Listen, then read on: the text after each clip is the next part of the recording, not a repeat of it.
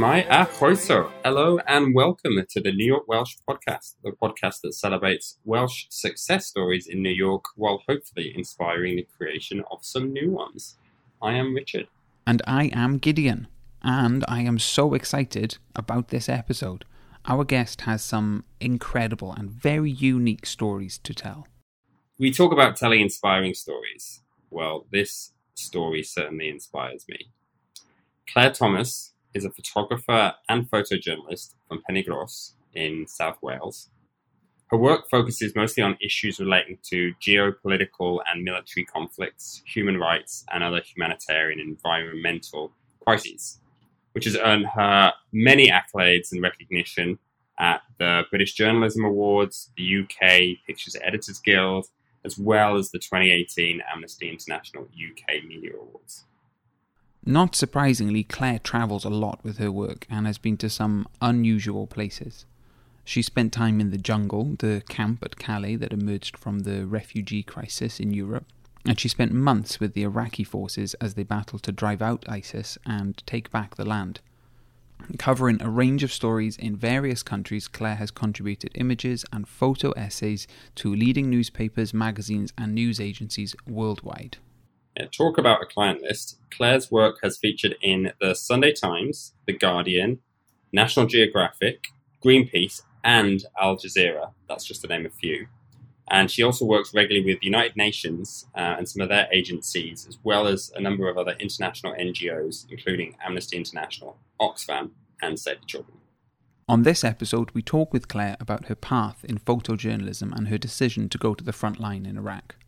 She shares her experiences from the burning oil fields in Qayyarah and the time she spent embedded in a makeshift field hospital in Mosul, the deadliest urban battle since World War II. I couldn't kind of fathom what it was like, and I still really can't, to be a photojournalist in some of the situations that Claire has been in, as well as just grappling with some of the psychological aspects that I think come with a job like that. It was great to hear her take on it, but also I found it just really interesting talking about contrasting that with, you know, just being back at home in Wales. And I think it was really interesting to hear her just explain what it's like to go through that. Now, Claire is based here in New York, but when we spoke to her, she was back home visiting family in Wales and was very kind to spare some time for us. We hope you enjoy. Claire Thomas. Claire, where are you today? You said you're in Wales, but whereabouts in Wales? I'm in a tiny village called Penygroes, near Cross Hands in South Wales. Just staying at my dad's while I'm back home visiting for a few weeks, which is lovely, actually. I forget how amazing Wales is, especially in the summer. It's absolutely stunning. I love it. And we've had quite nice weather. Now it's mostly raining, but yeah, it's lovely. Gideon and I were talking about it yesterday, actually, in preparing for this. We were saying how it would be nice to be there. I heard you've had really good weather last few weeks. Anyway. I mean, for me, I was so glad to come back and just get out of the 35-degree heat of New York for a bit. And then I came home and it was just really, really hot here. And of course, there's no air conditioning, no fans. No one's got air conditioning at home, do they? No, no. We just don't need it, yeah. For 364 days of the year. Yes. Now it's like a blissful 19 degrees. This, for me, is perfect. I'm enjoying it. Nice. How are you, because I assume you haven't been able to, I mean, is there work still happening with coronavirus on it? You know, I'm sure everyone's jobs and industries are different. How's yours being affected? Yeah, well, it's taken a bit of a hit, definitely. I had a lot of projects lined up that I wanted to do this summer. I had wanted to go to Afghanistan in the spring. And then there was just, I had a lot of trips in mind. And of course, all of that has gone out of the window. So instead, I've just been trying to focus on doing admin, catching up, going through my archives. And I'm trying to branch out into a new direction, as well as my photojournalism work. I'm trying to do something related to fine art and selling some of my work as prints. So I've been trying to research. I'm trying to keep myself occupied, but I mean, generally, my career is sort of flatlining a little bit in terms of photojournalism. I haven't had a lot of projects since the lockdown, for sure. yeah, a lot of people are struggling, I think. Yeah. I mean, it does sound like a time to do all that, all those projects that you always say you'll do. Like, I'm sure going through the archives is it's a good time. Yeah, exactly. It's quite a nice thing to do. And I spent, while I was in New York, actually, I set up a new website, so that took a few weeks, and that was a really nice process. And that's something I've wanted to do for such a long time, but I just never had the chance to sit down and think about it properly. So that's something good that's come out of it, I guess. Yes, I think that's most people's ambition at the moment, is just to try and remain slightly productive during this lockdown, exactly, so we don't feel utterly useless. Yes, just one thing a day. I always used to say that if I ever had like 6 months off in a row, I'd get like really fit, really buff. You know, I'd research all the topics that I wasn't interested enough in school to pay any attention to and wished I had. And I think that we can all say now officially that that was pie in the sky. I've done none of that. You mean you're not a black belt and fluent in Spanish? No, I'm afraid not. Although actually, I've been better at oh, hello cat. I've been better at keeping up with my Welsh learning than I had been. Oh, so, do you speak Welsh? No, I do not. I mean, right, okay, but you're learning. I speak it to myself. Do you still use it, Rich? I use an app called Say Something in Welsh. Oh, good for you. What about you? Do you speak Welsh? I do, yes. Oh. Not as well as I should, but I was brought up bilingually. Oh, that's so nice.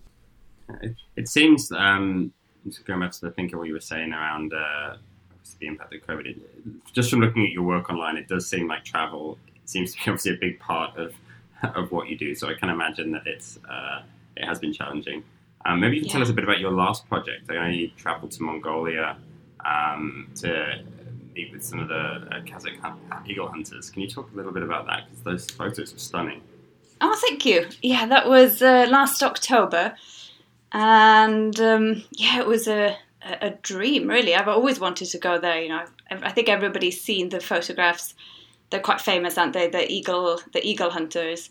So I wanted to go and see them for myself. And it's quite a different sort of trip for me, because it wasn't really, it wasn't for photojournalistic reasons. It was a personal project. I just wanted to go and meet the families, and an opportunity came up. So we went, it was with a friend of mine, a guy I met in Iraq, actually. He organised the whole thing, and it was fascinating. So we arrived in Ulaanbaatar, the capital, and then we flew out to, Bayan-Olgi, a small town in the Western Mountains, the Altai Mountains. God, my memory is terrible. But it's just beautiful. I recommend anyone to go there. So, the Golden Eagle festivals, I think they do them all around the country. But we arrived just after that. Of course, I wanted to ride horses, and all the families we stayed with had horses as well. And so it was just a very sort of authentic, culturally immersive experience. We spent a few days with 3 different families, and some had camels. They were all herders. So they're more herding families than hunting. I'm not sure how much actual eagle hunting they do. Traditionally they use the eagles to hunt foxes and wolves and things like that. And then I think they sell the pelts, the fur. Nowadays I think it's more to have people come and stay, and for the experience of seeing them with the birds, and then they have the birds do some tricks, I guess. They fly away and they come back, and it's just very, very interesting. And but in some ways, what I really found interesting was that it reminded me of Wales. I felt quite comfortable with these families, because it was just like being in some ways on a Welsh farm. Of course, the conditions are a lot more rudimentary. They would just live in small, very, very small stone houses. But yeah, it was something quite comforting. The guys with a flat cap, like a Welsh farmer, and they were just very, very warm and welcoming. So, of course, the worst thing. Sorry, go on. No, I was just going to ask. In terms of arranging this, like, how much of this can be arranged in advance, or do you just sort of turn up and hope that you meet some cooperative eagle hunters? Yeah. Well, yeah, this this was a lucky trip for me. I didn't have to organise anything. You can just go, and in the capital city, I think there are a lot of people who can just arrange anything, and they have contacts with families. A lot of people go and do this kind of trip. But a friend of mine, he's been photographing and creating a lot of work from Mongolia for several years. So he arranged everything. I just went. I was very lucky. He'd made contacts through like a local fixer, and she'd arranged a vehicle, a driver, and so then we just drove out into the mountains to stay with families. So it was luxury for me, actually. It's the first time I've travelled anywhere, really, and not had to organise the whole thing myself. But it's very easy to do, I think. And if anybody wanted to go, now I have the contacts, so I'd very easily be able to connect them with the people who'd be able to organise it, Well, the photos are fantastic. I was really enjoying reading just a little bit about them, about the relationship that they have with their eagle, and they get their eagle at the age of 10, and then how long does an eagle live? Like 20 years or something? I think it's more, actually, isn't it? Like 30? I should know this. And so they train this eagle as they themselves are learning how to hunt, and it's a very, very cool relationship. Yeah, you can see they bond with them. They're really close. They're really connected. And it's just fascinating seeing that. They're such good horsemen. They're incredible. Because I grew up riding horses. I absolutely love horses. So it was really interesting for me to see them riding, whilst riding with them, and they're carrying the eagles, and then they fly away and they come right back. It's really interesting. But I actually want to go back. I wanted to go back this year, but now probably next year, and learn more, because the problem I found was I didn't get all the information I wanted. We had a great fixer, but I would like to go with a better translator maybe, and get some more interviews and things like that. But yeah, it's a very interesting part of the world, and it's completely safe. A lot of the places I go aren't quite so safe. So it was really nice to be in a place where people weren't threatened by journalists, not threatened or made to feel uncomfortable. Sometimes, you can get a bad response from people. But there in Mongolia, everybody's just so easy and welcoming and happy to be photographed and spoken to. It was a really, really nice experience. So you mentioned that you this time everything was organised for you, but normally you're doing all the organising. So how does that work, and how does, I'm certainly not too familiar with the field of photojournalism. How do projects come about?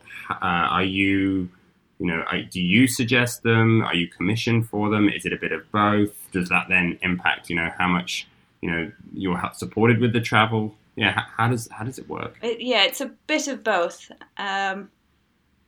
it can be quite challenging. So when I first started, I was completely freelance. I didn't really have any contact with news editors. I just decided, where can I start? The starting point for me was a picture I had published in National Geographic. That was the first picture I ever had published. And at the time I was teaching English in Spain. And it was a lucky picture I took of a camel yawning in front of the pyramids. And I put it online, and National Geographic asked if they could publish it in the magazine.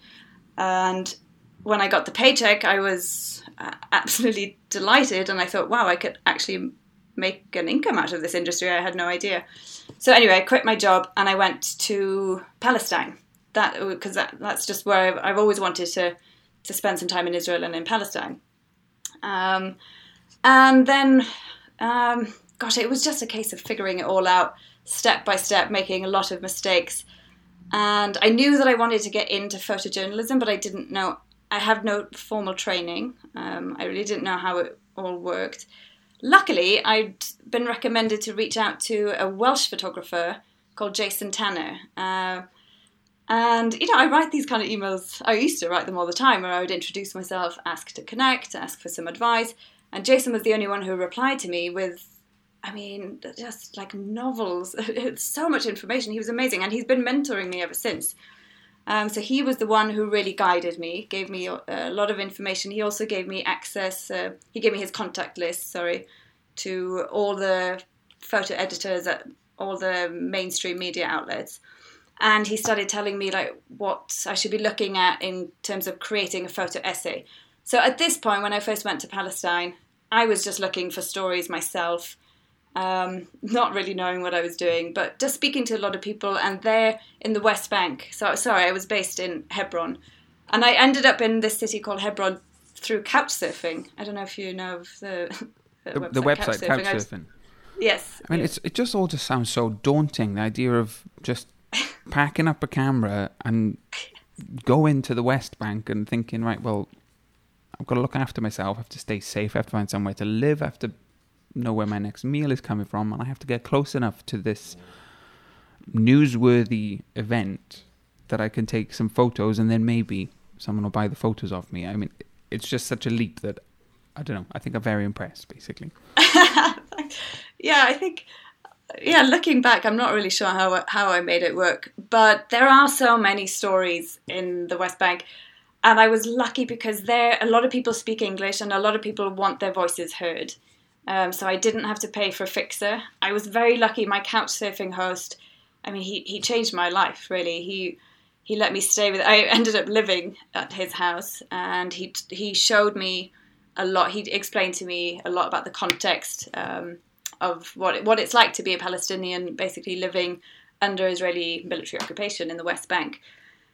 And, you know, you just start to get an idea of it. And so then I was looking for, like, human interest stories. And I met this woman in the old city there who was running a kindergarten to give, like, a safe space to Palestinian kids living there, whilst also doing, like, non-violent action to resist the occupation, like painting murals on the separation wall and things like that. So that then became my first photo essay that I produced for Al Jazeera. Of course, I did the story first, then I sold it afterwards. And then I quickly understood that National Geographic rates were not reflective of the industry by any means. But, you know, whatever. I mean, obviously I wasn't doing it for the money. I just really, really felt passionate. I still do. I really wanted to do that work. And so, yeah, I think I spent a few months in Palestine. I did a few other stories, similar kind of thing, what it's like for Palestinians, their struggle. And then I think after that, I started doing some work around the refugee crisis in Europe. So I spent a bit of time in the jungle in Calais. And that was such an eye-opener. And I mean, also a very enriching cultural experience. I felt so welcomed. I mean, it's just so heartbreaking in many, many ways, walking around, and everybody was coming up to me and asking, when are we going to the UK? When are they coming to get us? Like, we've been waiting here in this mud. Like, when do we go? So it's just utterly heartbreaking. But at the same time, I mean, I would walk around different parts of the camp and get to know, like, the Afghan people, and then I would go and have lunch with the Kurds, and then I would have another meal with the Sudanese. It was incredible, and through that, that's how I ended up going to Iraq. Basically, was so when you're in this situation, you're walking through this camp. Are you just walking around on your own? Like, how do you just start taking photographs? Do you just start speaking to people? Like, how do those interactions work? Yeah, so it's a fine line, of course. You have to be so careful. And, of course, in the beginning I made a lot of mistakes by, like, taking pictures before asking permission. Just not of somebody's face, but just of the environment. And, of course, some people... It was a Sudanese guy, actually, who I ended up becoming quite good friends with. He saw me taking pictures of a gathering, a cluster of tents. And he came up to me and was like, well, you know, what are you doing? Why are you taking pictures of the tents? Like, how would you feel if we came and started taking pictures of, you know, where you live? So, of course, I apologized. And then he invited me for breakfast in their little tent. And it was just really... But, of course, I realized then that, you know, it's just... Yeah, you have to be respectful. So I would normally go and ask whoever I was taking pictures of, I would ask for their permission first or speak to them first, see what the story is. And once they were comfortable with me being there... Then, of course, it's very easy to take pictures. But there's a lot of sensitivity, obviously, around the refugee crisis, because it can have an impact on their refugee claim, their asylum claim, if photographs are published of them in one country and then they're claiming asylum in another country. So I learned quite quickly that, I didn't publish anything until I was completely sure. I mean, that must just be a general challenge, but something that exists in all type of, fields of photography. I mean, I'm sure especially the areas that you specialize in. But obviously there's a responsibility, I'm sure, to get messages out and to communicate what's happening. Mm-hmm. Like I'm sure that's just a balance and a tension that is always there, that you always have to, manage with. Yeah, definitely. And there's a lot of ethical considerations. So I think, when I was approaching the refugee crisis or the refugee situation, I wanted to either tell personal stories, so focus on one individual or one family, or tell a story of the situation as a whole. So I covered the eviction of the refugee camp in the jungle, and when they came and set fire to it and bulldozed it and that. Yeah, exactly. And that was harrowing because people had set up, little communities. There was a UK-based charity called Jungle Canopy that had donated caravans to a lot of families there. And this was all that everybody had, and they'd been there some had been there for many, many months, were waiting to just be reunified with family in the UK, not really having any kind of access to legal advice on what they needed to do to get there, because it's an unofficial camp. So the situation was really tense. And then, every night there were clashes with riot police.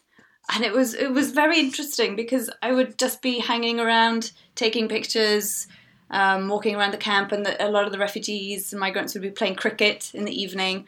And then the French riot police, would just walk in through the cricket field in full riot gear.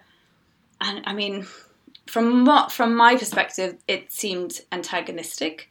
And of course, then some of the refugees would start throwing rocks. And then it would just become this nightly charade where some would throw rocks, then the riot police would fire tear gas.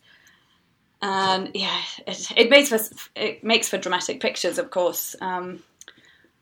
But it wasn't an easy time for those people. It was tough. Yeah. And there's obviously no coordination. I mean, I'm thinking about things that are happening in the US right now. I think about Portland, and I think one thing that's happening right now is obviously social media is at a stage where with live video and how connected and how quick build networks can feel. It does feel like there's a degree of communication and collective. Support that's and in terms of information sharing that seems possible, but of course, back at that point, that didn't exist. Yeah, I guess to a certain degree, right? Yeah, I'm not really sure, to be honest. I mean, there was a lot of people who I met were relying on gathering information through social media, through their phones and things. So, I mean, thank God for that, and I think it's really important that all this information is accessible now. I guess I was thinking more live the live video component. Oh, sorry, yes, of course. Is, yeah, sorry. With stories and things. In some ways, that's the function that you're fulfilling by being there with your camera. Yeah. I mean, is there ever? Did you ever come to a situation where you'd have the police saying, "No, you can't photograph this"? No, strangely not. No, which is quite surprising. I did often feel quite nervous photographing police, but they never seemed to care. Sometimes the police would stop me and come and speak to me, and I can't remember. This was a while ago. This was in 2016, I guess. I can't remember what they would say, but no, I was very lucky. The only time I've had some confrontation with police or soldiers is in the West Bank with Israeli soldiers. And that actually was more frightening to me than being on the front line in Iraq in the battle against ISIS. Wow. What was it about that situation that made it so terrifying? Well, I think Israeli soldiers have a lot of authority. They have a lot of power, and they can act with impunity. I mean, they show time and again that their actions generally go unpunished. You know, you often see videos now of Palestinian civilians, unarmed civilians, being killed, being murdered by Israeli soldiers, and there's very little done about it. Another story I did for Middle East Eye from Palestine was of a 16-year-old teenager who was a member of a group called Youth Against Settlements. He'd been accused of carrying a knife. An Israeli soldier accused him of carrying a knife, and so he was taken into custody and tortured for 7 days. And eventually he was represented by an amazing Israeli human rights lawyer who insisted on a DNA test. And of course that exonerated him. But these kind of injustices are commonplace, I think. Well, I'm interested. What made you, I guess, interested in this particular area of journalism? You know, you obviously has specialised a lot in, you know, these humanitarian issues, these social issues around conflict. Was that always something were you always like that kind of politically minded and social minded, or was it something you kind of fell into as you started to, I guess, play with or explore with your camera? Well, I studied politics at university, so I was always interested in politics, and especially is the Israeli-Palestinian conflict has always been interesting to me, and I always felt drawn to go and see for myself and try and understand it better. But also, while I was at university, during the summers I travelled each summer to a different country. The first summer I went to Canada, then I went to South Africa, and another time I went to Ghana, and so that's where I really got into the humanitarian side of things. And then that's where I started taking pictures that I felt had a potential to generate action. At the time I was working with a small community-based organisation that was supporting women living with HIV/AIDS, and I wanted to help to raise awareness and raise funds. We started up a campaign to buy beds. We were visiting women who didn't really have anything, no belongings and no bed. And so I just was trying to think of something that I could try and something small that I could try and provide with the limited fundraising. And anyway, so I just found that the pictures that I took were central in helping to generate interest in that campaign. And yeah, it made me realise that you can take pictures aren't just... You know, until then I was just doing like travel photography basically, and then I realised that pictures can have an impact and meaning. So I think from then on I started to focus more on the journalistic side and humanitarian side of photography. Is there ever a consideration when you're, say, when you're in a conflict zone, where there's a photo that you want to take, but there's maybe an angle that the media would prefer, and you know you have to kind of get that if you want to get paid this month? Do you know what I mean? Yeah, that's a good question. I think that's one of the benefits of being a freelancer, is that you're it's up to you what picture you get. Especially whilst I was covering the war against ISIS, I mean, I was there completely freelance, so I was selling the pictures afterwards. I think it can be slightly different if you're on commission, if you're getting a day rate to go and capture the images. But I mean, you have to. It's imperative that you stay true to yourself. You have to take pictures that aren't going to compromise your own journalistic integrity. However, when you submit images to, if you're working for an agency or indeed a newspaper, I would submit the images, so I would sometimes get paid for, let's say, a collection of 10 images, and you don't have control of the story that accompanies those images. Oh. So is that the distinction? Is that the distinction between, you mentioned a photo story, photo or essay? Exactly. A photo essay is when you're driving the narrative in inverted commas. I mean, I assume they may not always use that, or maybe they do use that versus maybe just individual photographs. Exactly. So this is the format that I prefer, to create a photo essay, which is normally anything from 10 to 20 images, and then you put, as a photographer, you put it all together yourself, and with Al Jazeera, it was like a 300-word introduction, and then with each photograph, you continue the narrative of the story. So you have much more control then over the story. Right. It's not necessarily your words that make it into the publication. It's more just that informs how the piece hangs together. No. Then in that case, then it's your writing as well. Oh, it is your writing. Yeah, okay. Sorry. So yes. In that case, you are writing and so you have the byline for the whole story then. And I actually quite like writing too, so I'm trying to do more of that. I started just writing and including a few, like I was doing written features with accompanying photographs. Now I do more photographs with accompanying text. Right. And I suppose that's related to the subject matter. If it's something more not current affair or not directly covered in the press at the time, you may do more of a photo essay versus if it's a current event that's happening, you're probably capturing more of the photographs. Is that right? Exactly. If it's not a time-sensitive piece and it's a feature, then it's easier to produce like a more documentary-style photo essay.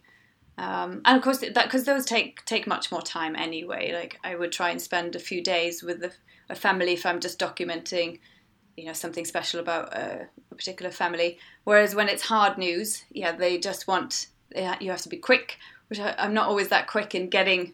Like it was really hard in Mosul trying to get to file the images from the war zone quick enough for them to get into the newspaper the next day.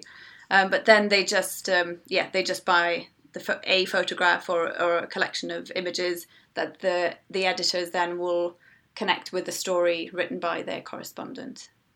When you're in these sort of time-sensitive, high-pressure situations, I mean, how frequently do you take a picture and just know that one, that's the one, that's going to make it into the paper because it's of some element that it contains? Not that often, sadly. No. At least not for me. In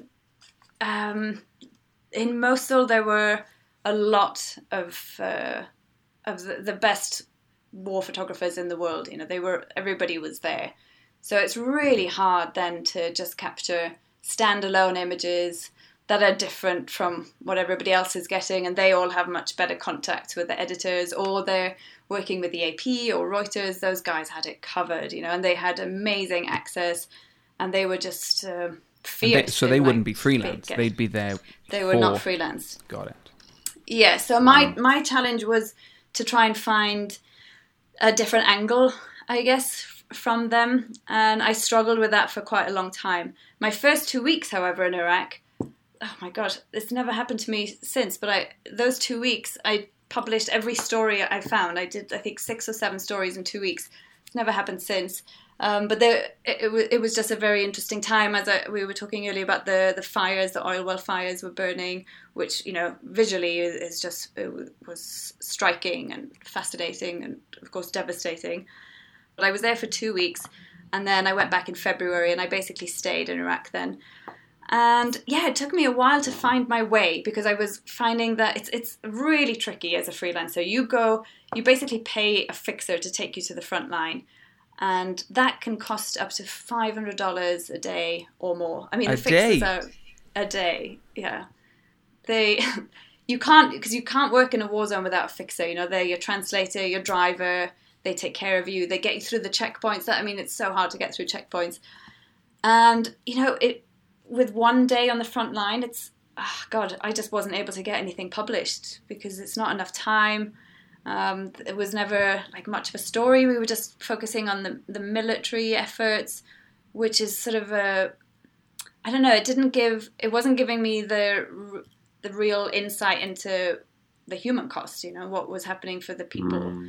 So after, oh my gosh, weeks and weeks of trying to get access with a group of medics, a lot of networking, it was all just talking with people, and I finally managed to convince an NGO called Global Response Management. They were doing extraordinary work. They were, I'd heard about them, I'd heard quite a lot about them, that they were operating out of field clinics just less than a kilometre from the front line. So I thought if I could get access with them, I wouldn't need a fixer, and I'd be able to sort of document their work as well. And so, yeah, they agreed to take me, and I was supposed to just stay for a day or two. And yeah, I ended up staying for 3 weeks, and that was a turning point for me. And it was just the most, rewarding, heartbreaking, experience I've ever had. I couldn't believe it. I mean, the first day, there were just so many. So many people, casualties being brought in, many of whom had already died, and these medics were. They're heroes. I couldn't imagine how they managed to work like that. It was really inspiring. I mean, were you emotionally prepared for that? Not really. How could you be? It's a stupid question, but did? Yeah. I suppose my question is, how did that affect you? Yeah, I get asked that a lot, and I remember actually. Pete Reed, he's the founder of the medical organisation, and when he agreed to let me go to their field clinic on the front line, and I was saying, thank you so much, this is an amazing opportunity, and he was like, don't thank me, like you'll never be able to unsee what you're about to see. I just shrugged it off, and of course it's you see things that will stay with you forever, and yeah, of course, I think I'm quite an emotionally strong person from my experiences in West Africa. That taught me to try and not be too emotionally vulnerable, because then you can't help people and you can't do your job. But honestly, I didn't know how I would cope with seeing traumatic injuries and things like that. I've never seen anything like that. But it's somehow having a camera was good in giving me some kind of professional distance. You just focus on getting the settings right, trying to tell the story as best as you can. And I also just, try to think about the positive sides of it, the strength and resilience of the people who survived and the medics who helped save those lives. And also that it was my choice to be there. The people who were the real survivors and victims, they didn't choose any of that, and yeah, the impact on them is real. And they'll never shrug that off. It's hard to understand. But for me, it was I could leave at the end of the day. I'm so lucky that I was able to just go back to comfortable accommodation and escape. So you're basically coming in each day. So you'll get your fixer is I assume you're staying at. Is it a hotel on the other side of the city? So I was during those 3 weeks that I was with the medics. We were embedded. We were staying at an abandoned mosque that was just behind the front line, or like in a nearby neighborhood. And so that accommodation wasn't comfortable at all. We were all stuffed into a room just with little mattresses lined up, and we had a hose for a shower, but it was fine. I used to work on a ranch in Wyoming, so living rough is it comes naturally to me, it was fine.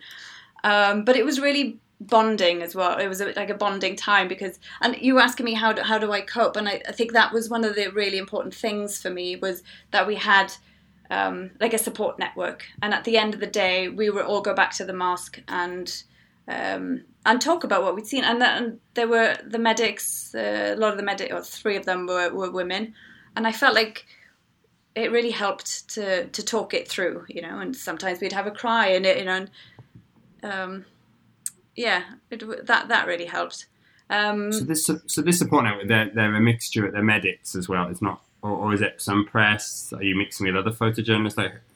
When I embedded with the medics, I was just with the medics, and there were no. That's what gave me the unique access. There weren't other photographers and journalists were coming in for the day, and they would have permission to go to the clinic for a short time and take pictures. But a lot of the time, that wasn't when something was happening. I mean, we spent most of the time sitting around. No, you know, a lot of the time just sitting around, chatting with the soldiers and making coffee and. Little water bottles and things, and then all of a sudden there'd be a mass casualty incident, you know. And so I was able to just be a kind of a fly on the wall. It wasn't a case of like paying someone to take me there, spend an hour, then leave. I was just there. So when things happened, whether it was day or night, we were just there, because the mosque also where we were staying was also a clinic. So some soldiers were brought there through the night, and the medics, my God, they never stopped working. Like at some point during the day, I would be so tired that I would just say, okay, that's it, I'm done, I'm going to sleep. But the medics just never, ever stopped. If a casualty was brought in, they were straight there. So I don't know how they do it. And the women, there was I can't remember, there must have been about 5 or 6 medics, international medics, and then they were working alongside Iraqi Special Forces medics. So they were kind of working as a team. I mean, they were operating out of the same area anyway. And so I'm just trying to get a picture of the timeline, I suppose. So you're with the Iraqi forces and advancing with them as they're driving out ISIS from these occupied towns? Is that? Yes. Yeah. So that's how I started anyway. My first day ever going to the front line was the most frightening experience of all of them. And that was with, they were local militia forces, and it was south of Mosul in a tiny village. I think I got some of my best pictures ever from just that one day, because it was near the burning oil well, so the sky was just black, and it really gave this dramatic feel to the whole scene. And there, the Iraqi forces were pushing ISIS out of villages. And that was the only time that I've had to run from house to house while being shot at. Like, didn't experience that again. And then at one point, oh God, it's not funny, but I mean it is in hindsight, but it wasn't funny at the time. But we were just taking cover for there was just one ISIS sniper firing at the house where we were taking cover behind this house. And we were just waiting for, the soldiers to say, okay, let's go. Never really knowing what was going on. And then we were sitting on the ground, and a couple of soldiers came up to me, and they were saying, Surah, we want to take a picture with you, which happens a lot with any Western journalist. They like to take pictures with you. It's nice. So I stood up. I had my helmet on and my body armor, and they whipped off my helmet. And then a bullet whizzed past my head. No! And of course, everybody heard it. I sort of felt the air. And I was, you know, in a little bit of shock. And then they just burst out laughing. And they were like, well, if you hear it, you're not dead. Oh, God. No, you're right. No. That's not funny. I know. I assumed that there was just a little bit of a barrier between you and immediate danger, just in terms of professional. You'd think so, wouldn't you? Health and safety. I don't know. I'm really surprised about that. I've never imagined that, you know, you could just go. Like I could go as a freelancer, you know, not attached to any media outlet, and just pay someone to take me to the front line. That's not how I thought it was done, but apparently we're so protected, aren't we, in our lives? You know, there's all these things to keep us from danger, so that we don't sue our employers or what have you. But if you don't have that, then yes, yeah, exactly. You've got this. I know that you're trained in battlefield first aid and in how to survive hostile environments. Had you done that training before? Before that, I see. Just before that. Yeah, just before, that was. I think I finished it the day before that experience, But I was very lucky when I arrived in Erbil, which is where I lived for the 2.5 years. It's a city in the Kurdish region, and it's just like an hour from Mosul. But when I arrived there the first time in December 2016, the house where I was living in, or I was going to stay in, was the journalists there were carrying out a 3-day hostile environment training course. So I was able to join that.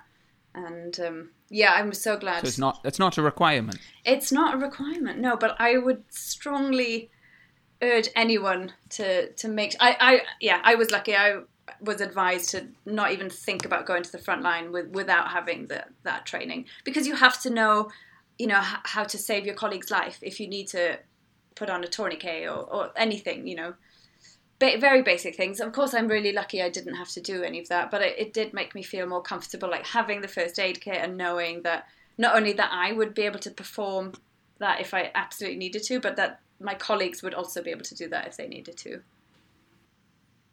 Wow. So we briefly touched on the burning oil fields of, is it Qayyarah? Qayyarah. Cairo, but it's pronounced in many different ways. Yeah. Your photos from that ended up in Geographical, the Royal Geographical Society's magazine, right? Yeah, that's right. So would also have been on a freelance basis. You went there, took the photo essay, and you pitch it to them? Yes, exactly. So the day the first time we went there was in the evening, the day after the crazy frontline day, the same day. And I took a few pictures of the oil wells at night time, and then I pitched that story to Geographical magazine the next day, and then they covered the cost of me going back to get some more pictures. And that's when I got the close-ups with the firemen, and I got to interview them and everything. And of course, once they see that you want to get close, they're more than happy to oblige. And we're like, I was as close as could be, and they were trying to give me the fire hose. They're just such good fun. I was trying to tell from the photo, because it looks like you are that close. I couldn't tell whether it was just a really long lens. But no, so you really are that close. Yes, yeah. Can you feel the heat? Like, how is the heat? Like, can you? Yeah, it's quite intense. You can feel it. Yeah, but it's cold in Iraq at that time of year, so it's quite nice. Warm you up, right? Yeah, but oh my gosh, it's. I mean, as long as you're on, the wind is blowing away, then it's fine. Of course, you couldn't be on the other side of it. But, yeah, it was really, really staggering to see how that's going to impact, you could see how it was impacting the local town. The sheep were walking free. They were covered, their coats were black with soot. It was very pervasive. Maybe just for context, could you explain to the listeners who know? No, it's fine. Could you explain to the listeners who might not already know why the oil fields were on fire? So yes, of course. So ISIS had seized control of the oil field during the occupation of the whole area. I guess I'm not quite sure of the dates. I can't remember when they seized control. And when the Iraqi forces were advancing through that area and retaking that area, what was it? So I think originally ISIS militants started setting fire to the oil wells to try and disguise their positions from the drone strikes. Because of course they just weren't able to see them. And then I think towards the end it was like a scorched earth tactic. They just burnt everything. I think there was about 19 oil well fires. I can't remember, but there was a lot, and that whole area was littered with IEDs. They were everywhere. So they had teams of people trying to find the mines as well. I mean, that must be terrifying in itself, just walking around knowing that, and I'm sure you're only going where people have, said they're clean, but that's never guaranteed, right? So, is that thought always in the back of your mind? Yeah, you always make sure you're not the first person. Right. To make sure somebody's ahead of you. But of course, we were only able to go where Iraqi security forces were leading us, right. And they generally knew exactly where the mines were. And so we would just follow them very, very carefully. And yeah, of course, you'd never really step out of the path that they've taken. But yeah, it's quite frightening. And you know, there were still ISIS flag paintings all over the place. It wasn't. I think when we got there, it wasn't long really that the area had been liberated. But yeah. And how long were you with the Iraqi forces? Because they advanced eventually to retake Mosul. Yes. And you were there for that? I was, yeah. So I covered it from... I think the military offensive started in October, in Mosul, October 2016. I arrived a bit late. I was there in December 2016, and I covered it until the end. So the liberation... was July 10th, 2017, and that was when I was in Mosul, that the 3 weeks preceding that. And so it was fascinating to see, to hear the Prime Minister declaring victory over ISIS, whilst we could see that there were still a lot of ISIS fighters that were, they'd declared victory over Mosul as a whole, but there was still a very, very fierce, strong pocket of ISIS militants remaining in the old city. And a lot of soldiers at that point were coming into the clinic with horrific injuries. So the battle wasn't over at that point, but by all intents and purposes, they'd liberated the city. So after that point, a lot of journalists left. The battle was over. I went home for a rest for a couple of months, maybe. I'm not sure. Yeah. And then I went back to Iraq in September. My plan was to cover the next offensives in other areas of Iraq. And then I started working with the United Nations, with UNDP. And so then I stayed for another two years or so, just covering the rebuilding, which was really, really interesting and quite uplifting to see, people putting their lives back together slowly. So when you're there with... Oh, go on. Sorry, Rich. I was just going to ask on that pick. So when you said you went back home, where were you go back home? Where was home at that point? So, sorry. So I came back to Wales. To Wales, okay. Yeah. I spent some time... Yeah. Yeah. Sorry, I just came back to Wales. What's it like going into Tesco's a week after being... Yes. That's what I was going to say. Weird. Really weird. And I came home and of course I wanted a break and some time to decompress, and I find Wales is a good place because it's very grounding and you can get a lot of time in nature and everything, but it's quite strange because nobody wants to talk about it. Nobody wanted to know about Mosul and violence and trauma. It's not an easy thing to talk about. So then I found that I was struggling to find ways to talk about it. And for me, communication is really important. It's sort of healing to talk about what you've seen, what how it makes you feel. So I was quite glad to go back, actually. Well, I can imagine. Yeah, I mean, it must be really difficult in that situation when you've seen these things and someone wants to talk about. Everyone wants to talk about is how you now have to use a pound coin to use a trolley at Tesco's, and you're just like, I don't really care, I don't want to talk about that. That doesn't. Yeah, exactly. That really tells insignificance. And I did this thing where I put together a slideshow of 100 pictures, and some of them, I have a lot of horrendously graphic images that I would never be able to publish, nor would I want to, but I felt like I wanted to show these to family and friends, and so I forced everybody to sit through this slideshow, and it didn't go down very well. No. But, I just wanted people to see what, because we were part of this war, and a lot of those, of course, ISIS was a direct result of the invasion that we were part of in 2003. And so I just feel like people ought to know the reality of, what war is really like. Because it's easy to sanitize it and say, yes, the military is advancing, they're gaining ground, it's all good. But the reality is that the airstrikes and the fighting took a heavy toll on civilians. These are human costs, and we all, you know, when we make the political, we, you know, use our political right to make decisions around politicians or governments that are related to, you know, decisions that are made to war. There is a direct correlation to you as an individual. Yeah, exactly. I think it's worth also remembering that the refugee crisis is as a result of British and US military action. Because there's a lot of negative language used around the refugees.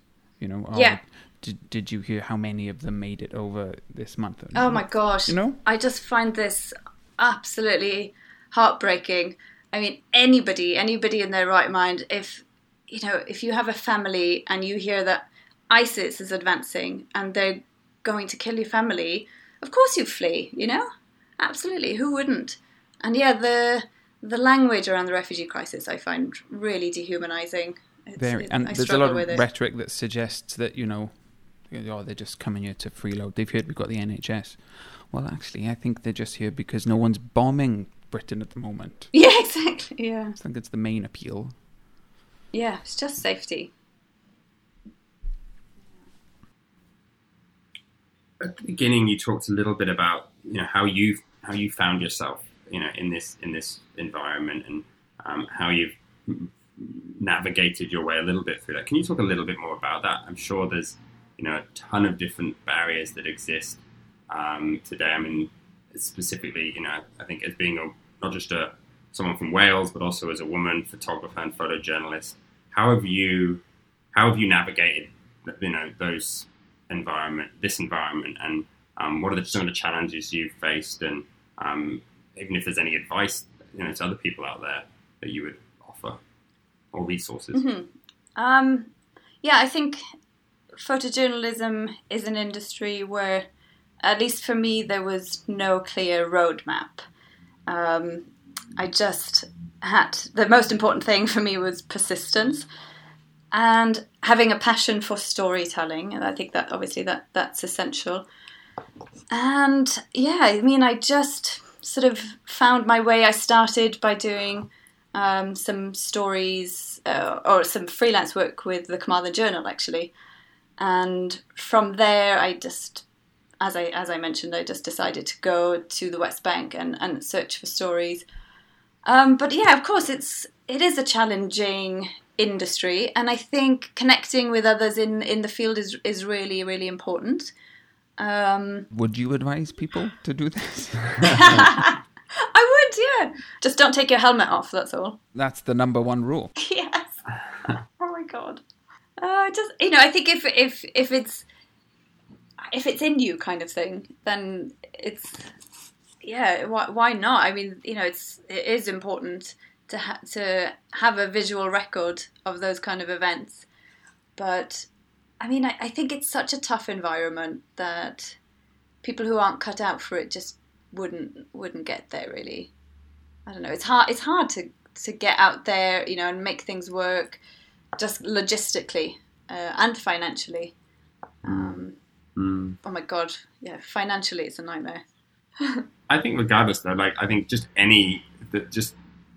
I feel what's good about this, what we try and make with this forum, is for more creative fields where there isn't a clear pathway. Yeah. And I think photojournalism in general, whether it's on the front lines or just in general, like having belief and people hearing, you know, that people have done it, and, you know, they just figured it out. And sometimes it just takes requiring a leap of faith. Yeah. And, you know, I think that it's those stories from people like yourself who, you know, that people hear those tidbits that really can have that difference between someone, you know, taking that leap or going on that trip or whatever that might be, that ends up becoming life-changing for them. Of course, there are loads of courses people could do. I think photojournalism is a phenomenal degree course to take. It just wasn't the path that I took. But actually having a background in politics was useful for me in helping me understand the context of the conflicts and situations I was covering.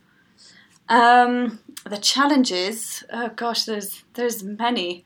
As a freelancer, it's just hard because it is a massive leap of faith, because you just don't know if you're going to get your work published. You have to go find a story, gather all the content, and then pitch it. And of course, pitching emails, pitching stories is a, gosh, it's an art in itself. And that's something I'm still trying to figure out. But getting editors to notice your work is really, really tough, I think. You know, it's a very competitive field. There are lots and lots of people now who are very good photographers. A lot of people have good cameras. But there's still, you know, there is still a market for talent. So you have to just stand out and find alternative stories, I guess, that aren't immediately obvious. So maybe doing more in-depth pieces, more features, and having a very strong online portfolio. That, for me, was really important. The first thing I did was set up a website to showcase some of my pictures so that editors could see examples of what I'd done. So what else can I say? As a woman, of course, there are challenges, but as there are for anyone in conflict zone, it's just tough. You know, the challenges, I guess, are the same. It is a male-dominated industry, and I could see that when I was in Iraq. I'd say the majority of reporters and photographers were men, but there were a lot of absolutely incredible female photographers and journalists too. So I felt like it was a really good community of freelancers, and in some ways, working in a conservative society like Mosul, there are a lot of advantages of being a woman. I had much better access to stories involving women. Of course, I could spend time with the women, whereas male photographers, it wouldn't be appropriate. It wasn't as easy anyway for them. So there were definitely advantages. But yeah, I recommend this work for anyone who's interested, for sure. And you can. There are so many stories to tell. You know, for me, the crucial thing was understanding how to tell a story visually. This might not be we may not keep this in, but I'm just wondering, I'm curious how you'd answer. And it may not be possible, but in the world of photojournalism, would you say you were a photographer first or a journalist first? Ooh. Oh, that's a good question. I would say I'm a photographer first. Yeah, I think so. Because for me, I think photographs are more powerful. I mean, a photograph is an attention grabber. If you have a compelling picture that asks questions, it's gonna make people stop and look, and then maybe they'll read the story. But if you don't have that visual element, I think it's harder to spread the message you want to send. But yeah, I think I'm a photographer first. And I imagine that the right photo at the right time in the right context is a story in itself. Yes, exactly. You'd hope so anyway. So you mentioned that you your online portfolio, you have your website. Where can people see your work and get in touch with you if they wanted to? Yeah, of course. My website is www.clairethomasphotography.com, and I'm also on Instagram, but I don't use it as much as I should, and that's also Claire Thomas Photography. And all the links are on my website, and my contact info is all there as well. Thank you so much for taking the time to speak to us today. It was fascinating. I could have kept going. Thank you. Thanks so much for inviting me. It's, as I said, you know, I rarely get a chance to talk about my experience in Mosul, so it's really nice to have a chance to do that. So thank you. And, you know, when you make it back to New York, we'd love to meet up and chat again, but you can keep your slideshow. No way. Oh, my God.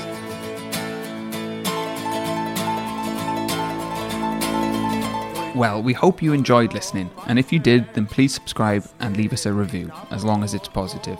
The more people review the show, the more people will get to hear the show.